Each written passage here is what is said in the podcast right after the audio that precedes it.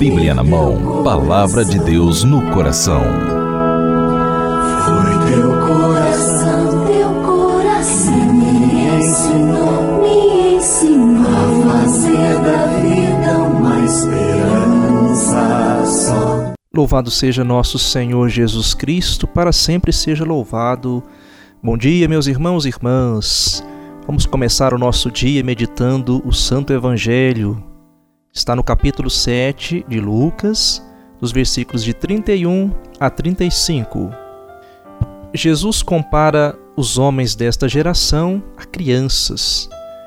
E ele se refere às autoridades religiosas do seu tempo, que demonstram um comportamento infantilizado em relação a João Batista e a ele próprio. Eles sempre buscavam um motivo para criticar e desmerecer os que não concordavam com seus procedimentos, como muitos ainda hoje costumam fazer.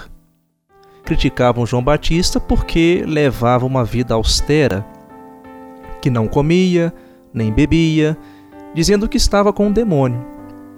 Criticavam Jesus porque comia e bebia com seus discípulos e os cobradores de impostos e pecadores, dizendo que ele era um comilão e beberrão.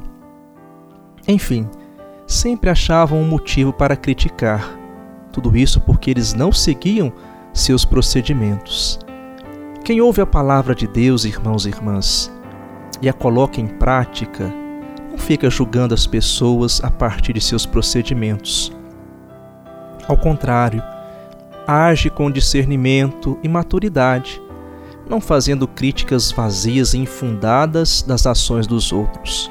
Que a palavra de Deus, hoje dirigida a nós neste Evangelho, possa nos ajudar a adquirir cada dia mais sabedoria, a capacidade de escutar, de praticar, que possamos crescer cada vez mais num comportamento, numa atitude que contribua para que possamos viver melhor em comunidade, evitando críticas destrutivas e qualquer outro procedimento que desmereça a ação de nossos irmãos de comunidade ou a qualquer outra pessoa que esteja se empenhando para fazer o bem. Que a nossa palavra seja para ajudar, para edificar a vida do outro. Que nunca usemos da palavra para maldizer, para prejudicar, para destruir a vida do outro. Que possamos usar sempre bem da nossa palavra para ajudar e nunca para ficar criticando ou fazendo juízo temerário. Deus nos ajude a crescer e amadurecer cada vez mais, fazendo com que a nossa vida a nossa palavra possam ajudar a vida de comunidade e os irmãos e irmãs a crescer e a estarem cada vez mais unidos. Assim seja. Amém. Recebam a bênção do dia. O Senhor esteja convosco, Ele está no meio de nós, desça sobre todos a bênção do Deus Todo-Poderoso, o Pai, o Filho e o Espírito Santo. Amém.